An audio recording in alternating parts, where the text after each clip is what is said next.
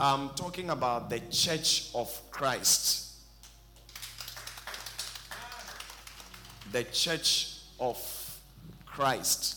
This is part of the Strong Foundation series. We've been dealing with quite a number of subjects on your strong foundation as a Christian.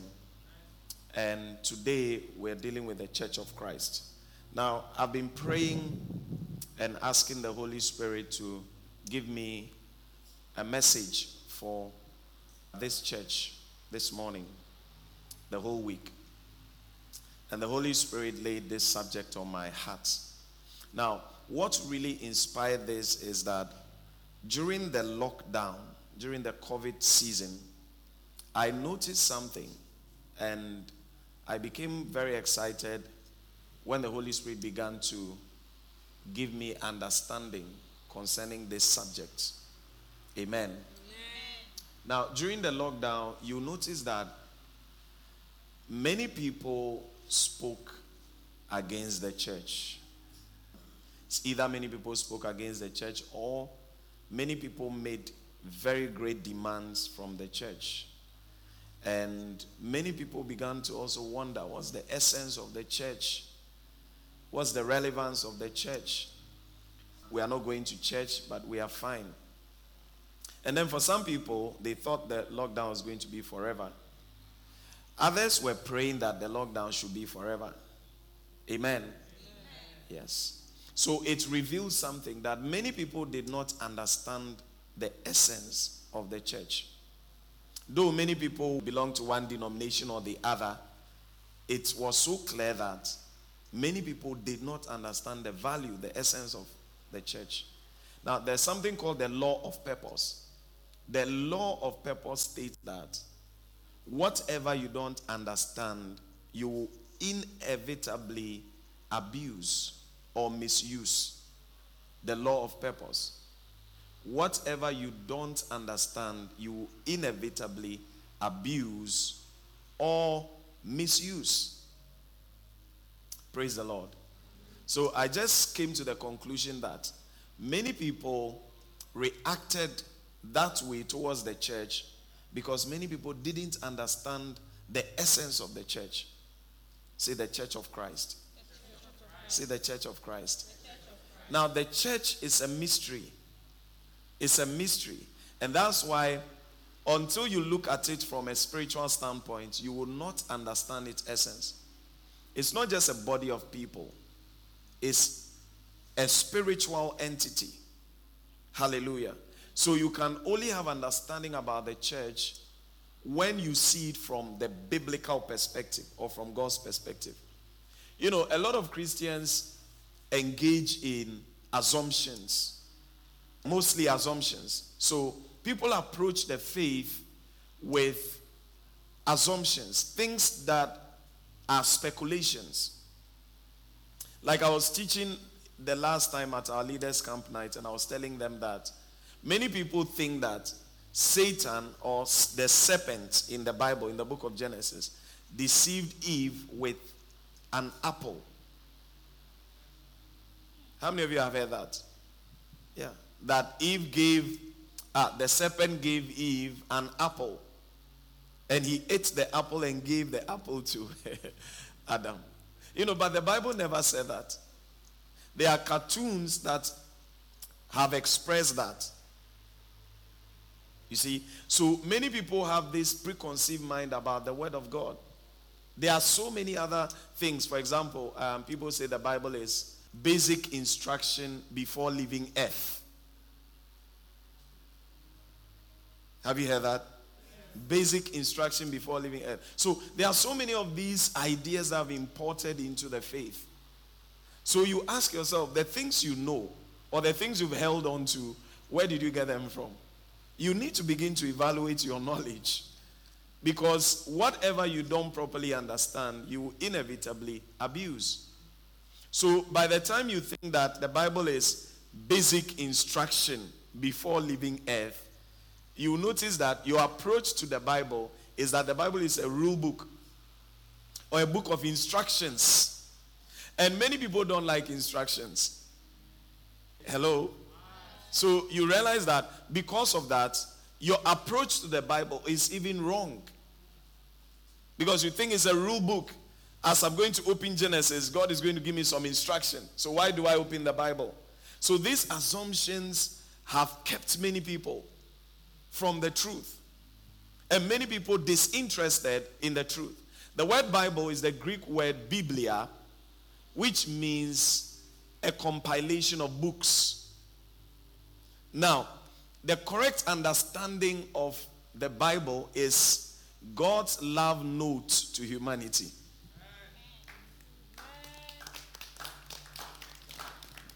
God's love note to humanity. So if you read it with that understanding, you realize that whatever you are taking from the Bible, all right, you are receiving it as someone who wrote something to you out of love. The central theme of the, of the whole scripture is love. The central theme of the whole Bible is Jesus Christ. And Jesus Christ is love. When you are reading the Bible, what God wants you to see is Jesus Christ. So from Genesis to Revelation is about Jesus Christ. His name may not be mentioned, but he's there. The moment you read the Bible and you are not seeing Jesus Christ, you are not reading the Bible well. Hallelujah. Because the central theme of the Bible is Jesus Christ. It's a build up to the coming Messiah. It's a build up. So the prophet Isaiah talked about him, prophesied about him, but in the book of Genesis, Jesus was there. When you read Genesis chapter 3, the Bible says that when man fell, God came. God came to man. But then the Bible says that God actually covered man with the skin. You see, with the skin of an animal. That was a picture of the sacrifice of Jesus Christ right in the garden. Right in the garden. When you move on, you go to the book of Exodus, you see Jesus Christ. The Bible says that Jesus Christ is the rock. In the wilderness, the Bible says there was a mobile rock following the Israelites. And the Bible says that when Moses spoke to the rock, water began to, you know, come out. And Jesus represent life. He was the pillar of cloud by day and the pillar of fire by night. He was the manna that came to them. Jesus said in the New Testament, I am the bread of life. And the Bible says the manna that came from heaven, when they ate it, they became empowered. Are you here with me at all? The more they ate it, the more they became renewed. They were not dying because of the bread they were eating. So Jesus Christ has been in the Bible throughout the scripture. So when you approach the word of God that way, you will see God's love message to humanity. And that's why the Bible says the letter kills, but the spirit gives life. You need the Holy Spirit to guide you to be able to grasp the word of God. Otherwise, you read it as a legal book of do's and don'ts. Amen. Amen. And when you read it like that, you will not see the power of God in that book. So I noticed that many people didn't understand the essence of the church. And that's why many people talk about the church with a lack of understanding. Proverbs chapter 25, verse 2. The Bible says it is the glory of God to conceal a matter. To set out a matter is the glory of kings. So, primarily, the nature of God is to hide things. The nature of God is to do what? To hide things. You look at treasures like gold. Gold is not on the street, you can't find it. But when God was giving gold to humanity, he put it under the earth. You look at great treasures, things like oil. Oil is a blessing to humanity, but when God was giving it to humanity, he put it under. Diamonds, under. So Bible is saying it's the glory of God to conceal a matter. God is in the business of hiding things. Praise the Lord Jesus. And the Bible says that to set out a matter is the glory of kings. So, for you to really understand God, you need to operate like a king or a priest. You need revelation, insight, and wisdom to be able to understand God and deal with God. Praise the Lord Jesus. That means that God cannot be dealt with on the surface value. That's why Jesus gave us the Holy Spirit. Helps us to connect with God. Because God is very deep. God is very vast. Hallelujah. So, if the glory of God is to conceal a matter, then this church, the church of Jesus Christ, is a mystery. It's one of the mysteries in the earth. And for you to really grasp it, you need understanding. Say understanding. You cannot look at the church from a physical point of view and think you understand the church. Because the church did not come from human beings, the church came from God. Is the glory of God to conceal a matter? So, what is the revelation behind the church? The word church was never mentioned in the Old Testament. The word church. It was never mentioned in the Old Testament. But the word the church existed in the Old Testament. Hallelujah. But it was never called church. Because what God does all the time is God always conceives a plan.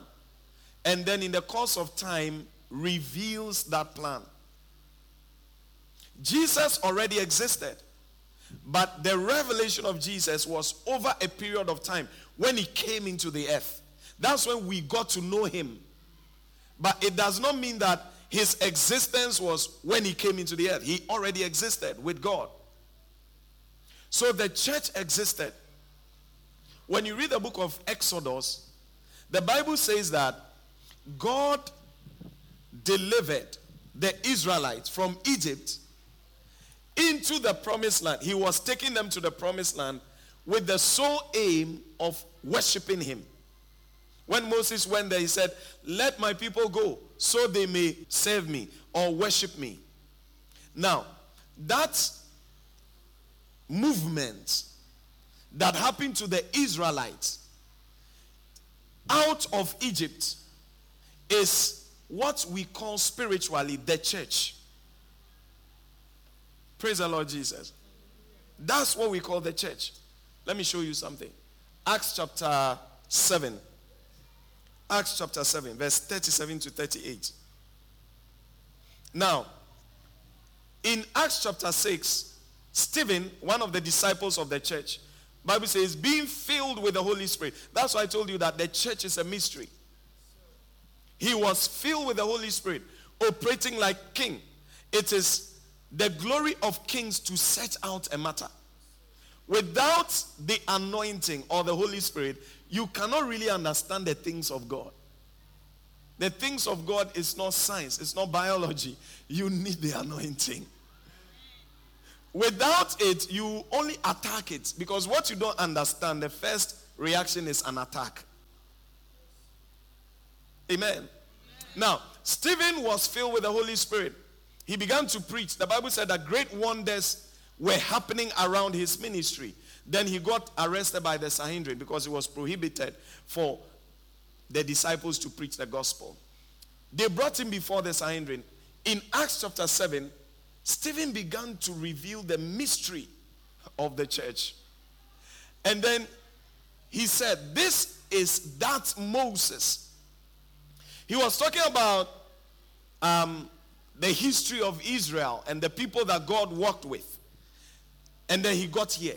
And then he began to talk about Moses. He said, This is that Moses which said unto the children of Israel, A prophet shall the Lord your God raise up unto you of your brethren, like unto me. Him shall ye hear. Now continue to verses 38. He said, This is he that was in the church in the wilderness with the angel which spake to him in the Mount Sinai. and with our fathers who received the lively oracles to give unto us. So, under the anointing of the Holy Spirit, Stephen actually called the exodus of the Israelite from Egypt as the church in the wilderness. Because in the spirit, God saw it as his church. But in the physical, the people saw it as a gathering of Israelites being delivered from Egypt and going towards a promised land. Are you here with me at all? So the understanding from the spirit was different from the understanding from the physical. The people did not know that that is church. But Stephen, under the inspiration of the Holy Spirit, said that was the church. And it gives us a deeper understanding of what the church is. The first time the word church was used was in the New Testament by Jesus Christ. And he said, I will build my church, and the gates of hell shall not prevail against it. That word church that Jesus used in the New Testament, in the Greek, is the word ecclesia. Look at it. Is the word what? Ecclesia. That's what Jesus said. The meaning of ecclesia means called out people. Called out people. Called out people.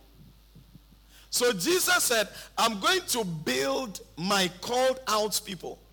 Stephen said, the people that were delivered from Egypt to worship the Lord was the church in the wilderness. So the word church means the called out people.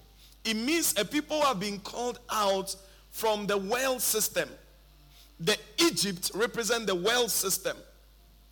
A people who have been sanctified and a people who have been released to serve the Lord.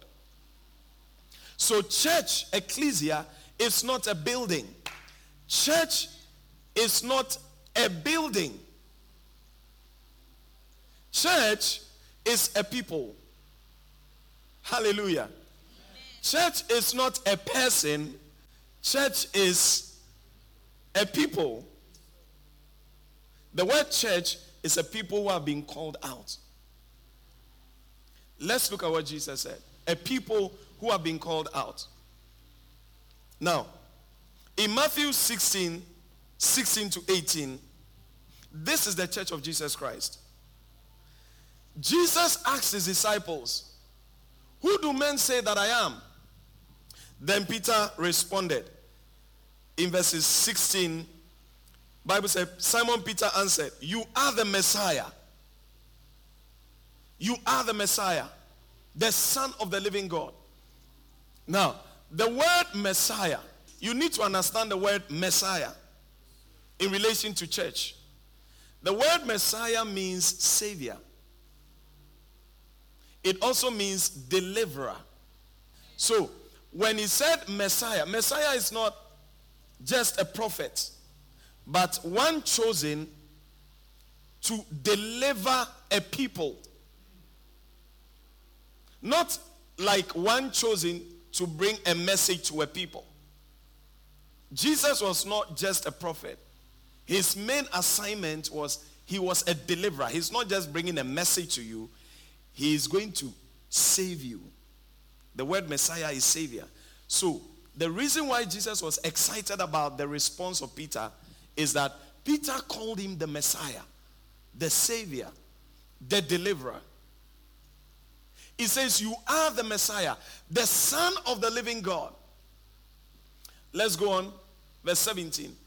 Jesus replied, Blessed are you, Simon, son of Jonah.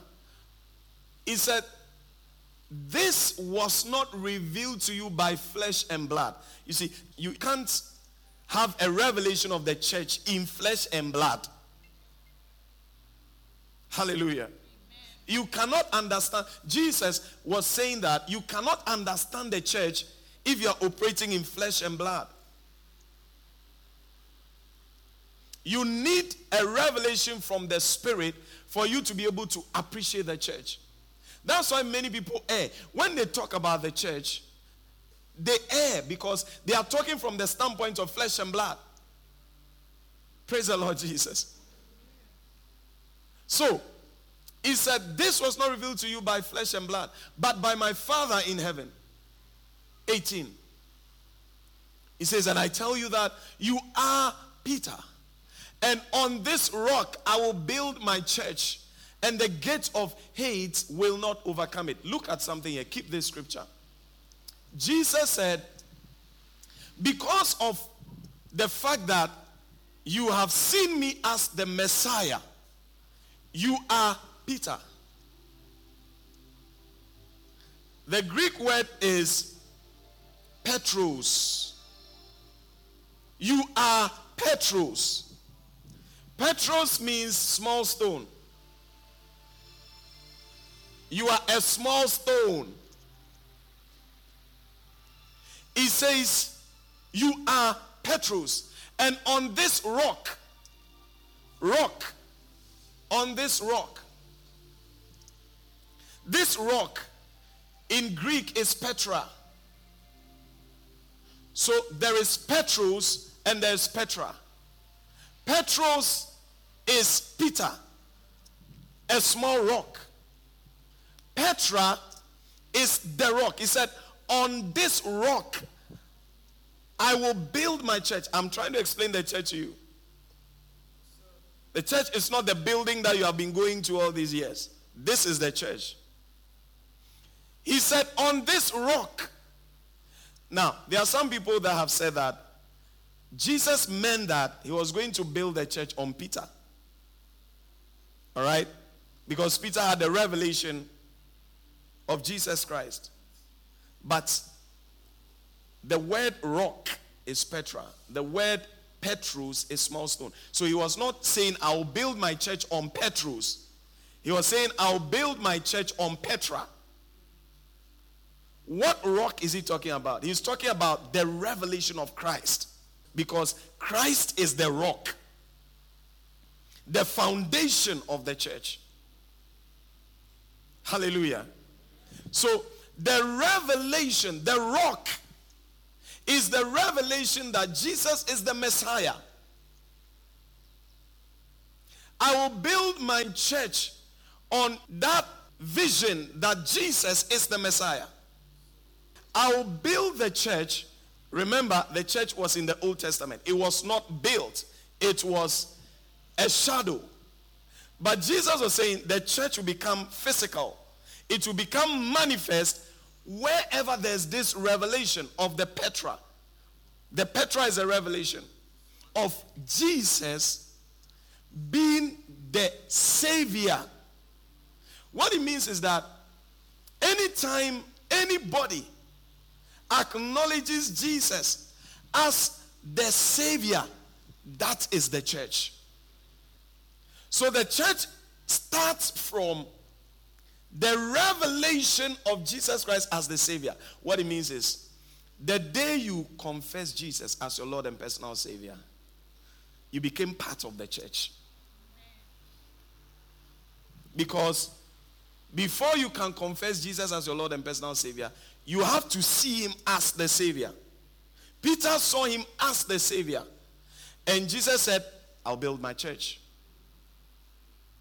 So the church is the people who see him as their savior.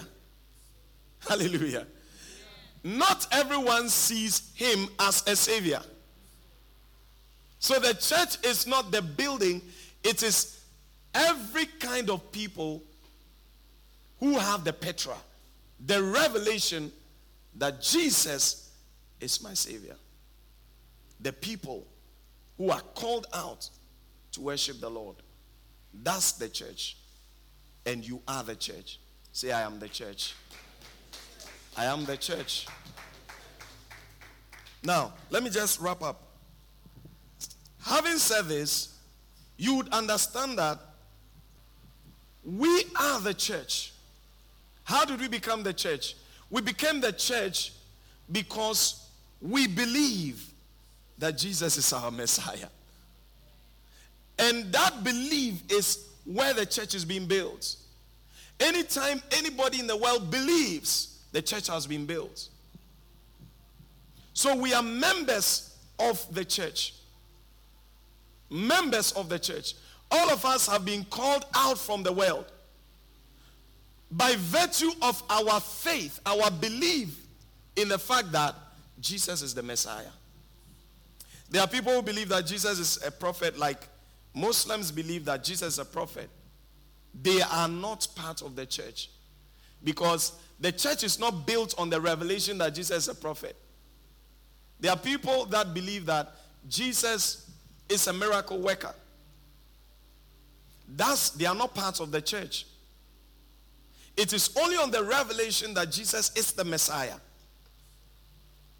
There are historians who have learned about Jesus. When I went to Israel, there are people who have studied about Jesus, but they don't believe that he's the Messiah. So God doesn't consider them as part of his church. It is only those who say, You are the Messiah, the Son of the living God. You are my Savior. The day you accept that Jesus is Savior, that day you have become part of his church. Part of his church. Not a denomination, but his church. So the church is presented to us in two dimensions. We have the universal church and we have the local church. Say universal and local. Now, universal church means that everybody in the world that believe in Jesus Christ is part of his church. So the church universal is all of us here, all the people in China, all the people in North Korea, all the people in South Korea, all the people that believe in Jesus Christ, they are called his church.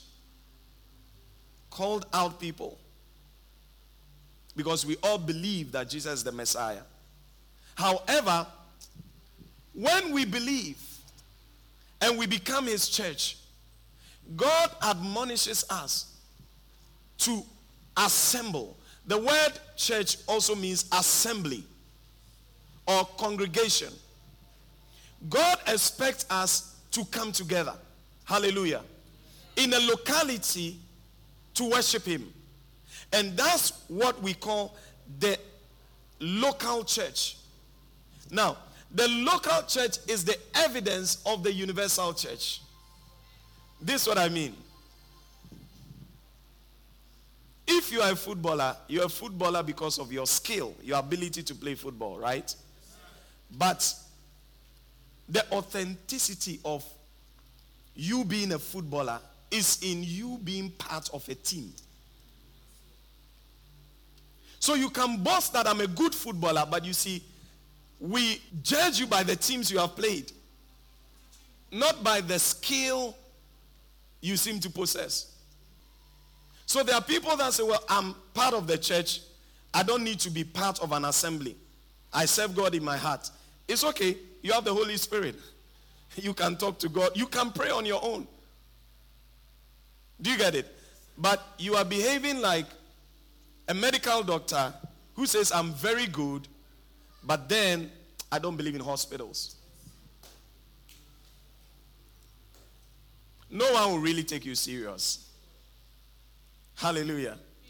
A medical doctor that operates in a hospital is one that actually believes that he's a medical doctor because there's a setting, the practice of every kind of thing. Amen. You can say, I'm intelligent, but I don't believe in going to school. I don't believe in going for lectures, but I'm very intelligent. You are exposing something. That's not intelligence. The proof that you are intelligent is your ability to go for lectures. So, one mark of a student is what? His ability to go for lectures. In fact, we say that the student is a bad student if he keeps skipping lectures. Right? No matter how intelligent he is, he's expected to attend the lecture. So the local church is what validates the fact that we belong to the universal church. Hallelujah.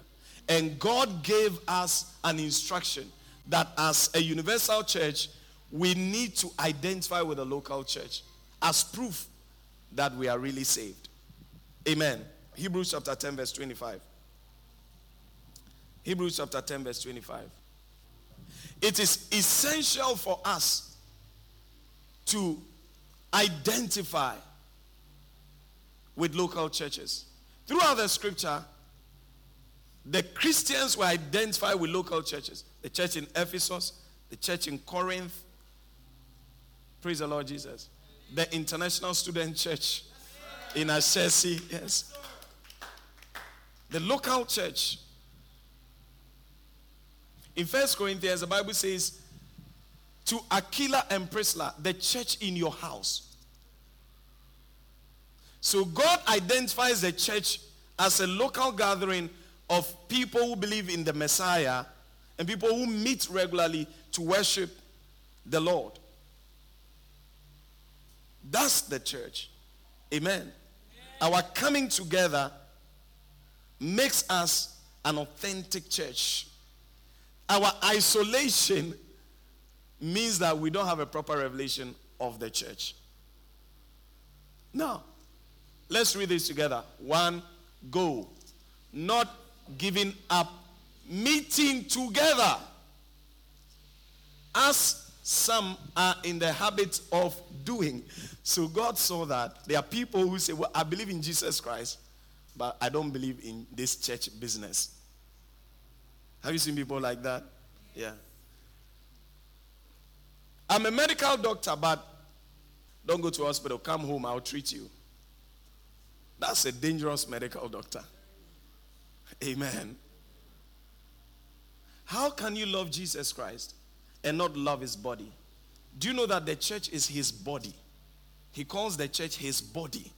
So anytime we come together, it is validating. It's the proof that we are actually we actually believe Jesus Christ. We love him. He says some are in the habit.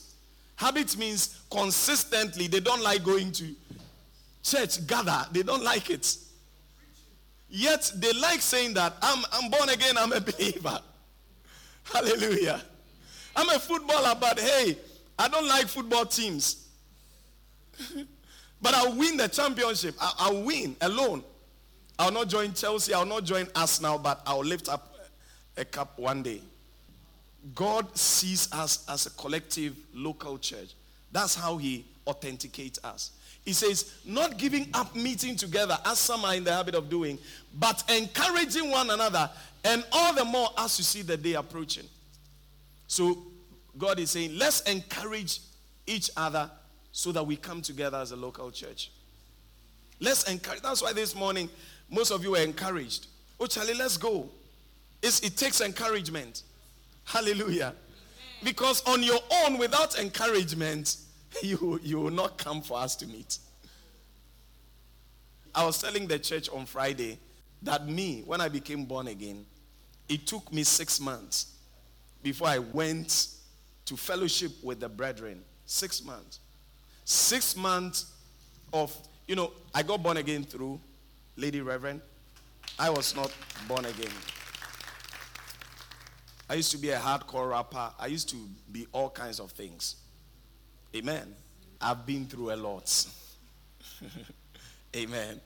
I've been through, a, you don't have an idea. Amen. But thank be to God that I'm saved. Hallelujah. But I met her. She was in SHS. She was in high school. I'd completed high school. But my fame as a bad boy at the time had gone so vast that in her school, she went to a girls' school, I went to a boys' school. In her school, I was one of the most famous people in that girls' school. And it was like a very far place from where I was. So when we came on vacation, I was going for vacation class and she saw me. She said, I know you. I said, Well, a lot of people know me. and then she began to preach the gospel to me. I was at the point of mastering my, my songs. You know, I was recording an album and I was mastering them. Praise the Lord Jesus. Every Saturday night, she will call me. Have you dressed up? Have you ironed your clothes? Have you ironed your clothes? Yes, I've ironed my clothes. Are you going to church? Are you going to fellowship with the brethren? Yes, I'm going to fellowship with the brethren. Sunday morning, I cannot. I don't know. I cannot. Has it happened to you before? Yeah, I cannot.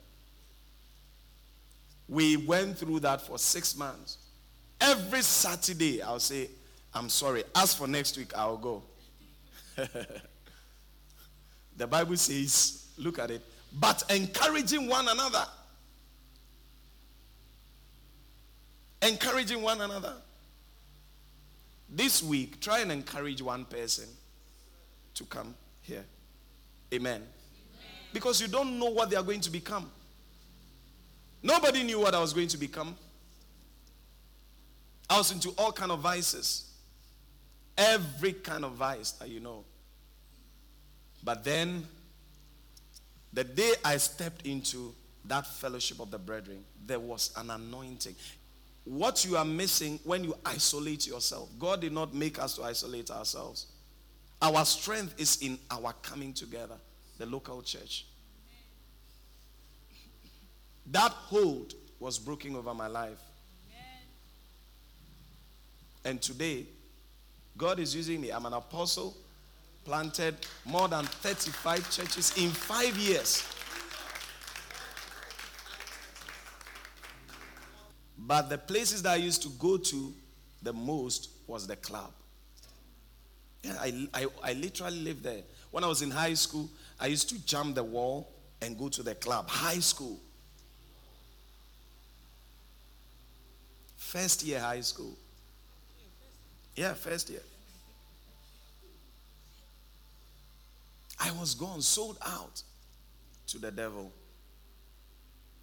It was the body of believers. When I kept fellowshipping, the gift in me was coming out. Things were breaking off me. Hallelujah. And that's when I understood the power of the church, the called out assembly. He says, Some are in the habit of not coming together. Encourage them. Because the day you don't come to church, you miss a lot. Hallelujah. Stephen said that the church in the wilderness, there was an angel with them. There was an angel with them. Jesus said, Where two or three are gathered, I am there in their midst. You know, the revelation of Jesus Christ being in our hearts is if you confess, Romans chapter 10, verses 10, if you confess with your mouth and believe in your heart, Jesus comes to live in you.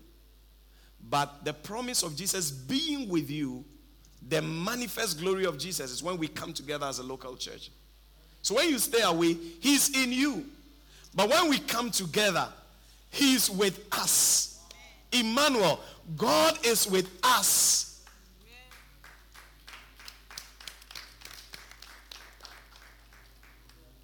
Hallelujah. Jesus has visited us. And every problem that has prevailed over your life, you are not going back with it. Whenever Jesus appears in a place, the dead is raised, water is turned into wine, leprosy is healed, the external manifestation of Jesus births supernatural manifestations. I prophesy to you today. Any bondage you find yourself in, any struggle, any pain, any hurt, any disappointment, may the revelation of Jesus Christ take it away from your life. In the mighty name of Jesus. May Jesus turn your life around today. May you go back with the anointing of the Holy Spirit.